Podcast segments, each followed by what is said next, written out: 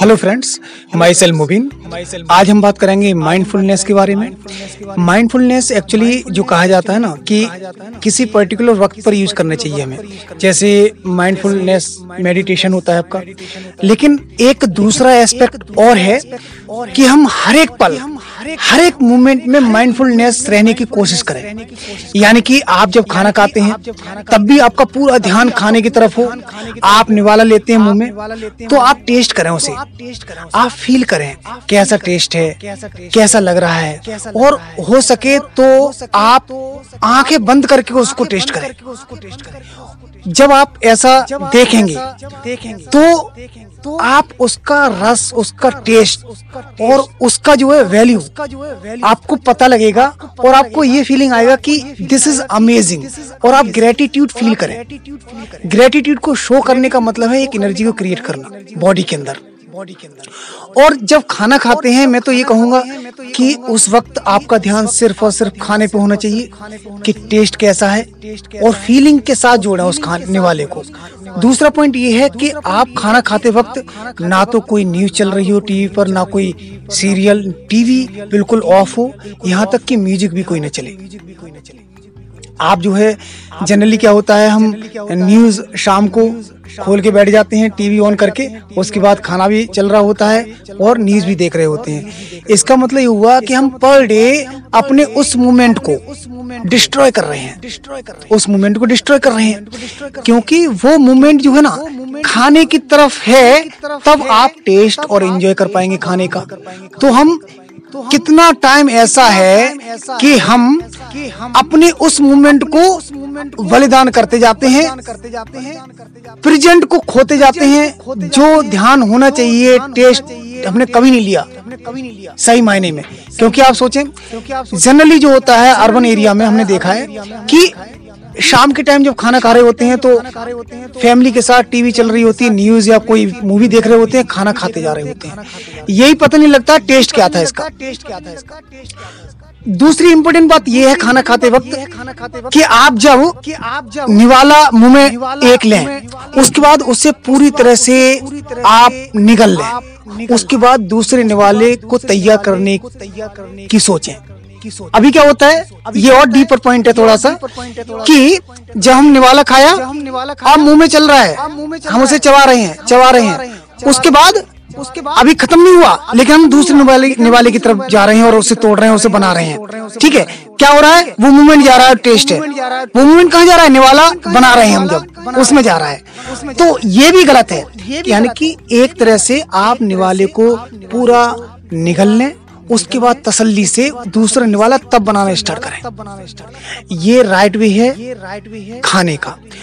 अब बात आती है कि अब बात आती है कि आप जो है आप जो है कहीं भी जा रहे हैं कहीं भी जा रहे हैं कहीं भी जा रहे हैं कुछ भी काम कर रहे हैं कुछ भी काम कर रहे हैं आप कुछ काम करते हैं सपोज़ आपने काम किया आपने और उस काम को करते हुए आपका ध्यान, अगर उसमें पूरी तरह से इन्वॉल्व नहीं है तो पहली बात, आपकी प्रोडक्टिविटी बहुत कम होगी बहुत कम होगी। अगर आपका इंटेंशन आपका पूरा का पूरा इंटेंशन उस काम में है डूबे हुए हैं आप डूबे हुए हैं तो आपकी प्रोडक्टिविटी डेफिनेटली बहुत ज़्यादा होगी। बहुत ज़्यादा होगी अब इसमें बहुत सारे एस्पेक्ट्स ऐसे हैं जो हम जो हम जो हम इतना तेज रफ्तार भरी ज़िंदगी में भूलते भूलते जा रहे हैं। भूलते जा रहे हैं। ठीक है ना? तो उसमें क्या करना है आपको? हर एक मूवमेंट में आप सांसों पर ध्यान रखें। आप जो है फील करें, सांस आ रही है, सांस जा रही है। इसे कहते हैं माइंडफुलनेस के साथ जीना। और उस, आप जो है, आप ग्रेटिट्यूड शो कर सकते हैं। आप रास्ते में जा रहे हैं। आपको कोई मिल रहा है, कोई भी मिल रहा है, अनजाना, कोई भी।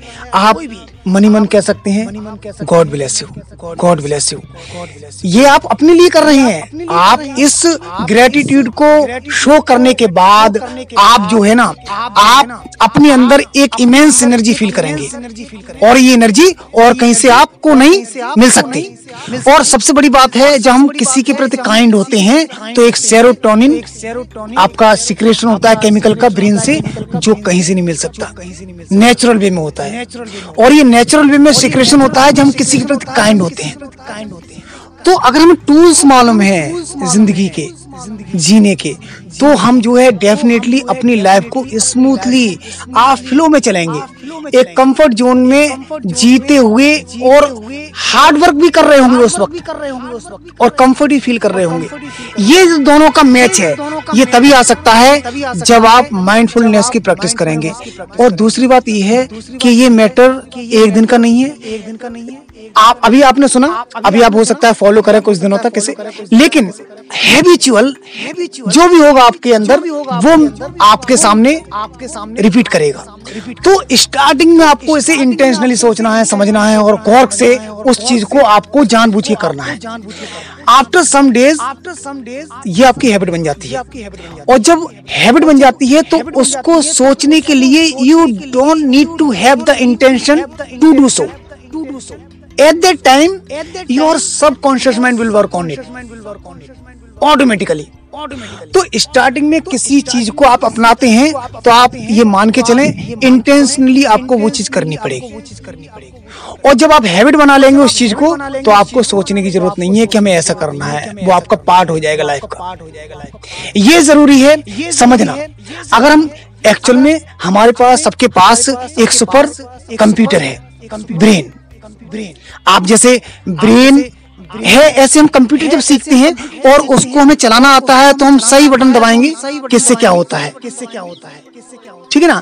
अगर हम जो है उसका यूज़ करते हैं सही कीबोर्ड चलाकर ऐसे ही लाइफ का कीबोर्ड भी है। लाइव को कैसे चलाना है? उसका भी आपको ज्ञान होगा सही तरह से कौन से बटन से क्या काम होता है तभी आप तभी आप उस बटन को सही तरह दबा पाएँगे। अभी क्या है हम एक हम बहुत ही ज़्यादा गलत तरीके से कीवर्ड को यूज़ करते हैं कीबोर्ड को। हम जो है कीबोर्ड को चलाना ही नहीं जानते एक्चुअल में। हमें यही नहीं पता है कौन से की से क्या काम होता है। तो ज़्यादातर ज़िंदगी ऐसी बर्बाद होके गई है इस दुनिया से जिन्होंने कीबोर्ड चलाना ज़िंदगी कभी नहीं सीखा। सिर्फ़ इसी वजह से। तो ध्यान रखना ये है कि लाइव के कीबोर्ड को कैसे चलाया जाए। कैसे चलाया जाए। अगर आप लाइव के कीबोर्ड को चलाना सीख गए तो हर एक बटन के बारे में पता होगा कि किस बटन से क्या काम होता है। अभी क्या है? कुछ के पास कीबोर्ड ही नहीं है। और कुछ के पास कीबोर्ड है लेकिन उसे चलाना नहीं आता ट्रेनिंग नहीं है। क्यों नहीं है? क्यों पता ही नहीं है कीबोर्ड है भी हमारे पास। अब कुछ के पास है पता है लेकिन उनके पास गाइडेंस नहीं है। गाइडेंस नहीं है। उनके पास टीचर नहीं है। कि लाइव के कीबोर्ड को कैसे चलाएँ? कंप्यूटर का कीबोर्ड तो चलाना सीख गए। लेकिन लाइव के कीबोर्ड को कैसे चलाएँ? ये नहीं बताने वाला कोई है। तो अभी ज़रूरत है एक साइकोलॉजिकल रिवॉल्यूशन की पूरे वर्ल्ड में। इस रिवॉल्यूशन के बाद जो चेंज आएगा पूरे वर्ल्ड में वो देखने लायक होगा। अभी जो है एक रिवॉल्यूशन चला था पिछले 20, 25, 30 साल से टेक्नोलॉजिकल रिवॉल्यूशन रिवॉल्यूशन अब जो नया एरा आएगा, वो डिमांड कर रहा है साइकोलॉजिकल रिवॉल्यूशन की इमोशनल रिवॉल्यूशन की जब हम इस पे काम करना स्टार्ट कर देंगे। एक नया एस्पेक्ट है, हर एक देश को एक सीख है कि अगर वो लोगों के ब्रेन पे काम करना स्टार्ट कर दे तो डेफिनेटली वो कंट्री दुनिया पर राज करेगी। अभी हम जो है, कहाँ काम करते हैं? अभी हम काम नहीं कर रहे हैं। ह्यूमन ब्रेन पर काम नहीं कर रहे हैं। अपनी यूथ यूथ के ब्रेन को यूटिलाइज करने के लिए उसे कैसे ट्रेनिंग दी जानी चाहिए, उस पर हम काम नहीं कर रहे। अगर हमने ये गवर्नमेंट ने डिसाइड कर लिया कि यूथ ब्रेन को कैसे हम यूटिलाइज कर पाए यूटिलाइज कर पाए, किस तरह से उसे ट्रेनिंग दी जाए तो वर्ल्ड की सबसे बेस्ट कंट्री के रूप में वो देश उभरेगा, इसमें कोई दो राय नहीं। अभी हमारा ध्यान बिल्कुल नहीं गया इस पर। हमारा ध्यान जा रहा है डायरेक्ट डायरेक्ट जो बेनिफिट है उस पर। लेकिन इसका असर होता है जब हम नई जनरेशन पर काम करते हैं कि उसके ब्रेन को, उसके पीक लेवल तक पहुँचा पाए ट्रेनिंग के थ्रू ट्रेनिंग के थ्रू तो जो यूथ बड़ा होगा वो जब काम पे निकलेगा तो उसकी क्रिएटिविटी उसकी प्रोडक्टिविटी उसकी लीडरशिप ये सारी चीज़ें दुनिया में दिखाई देगी।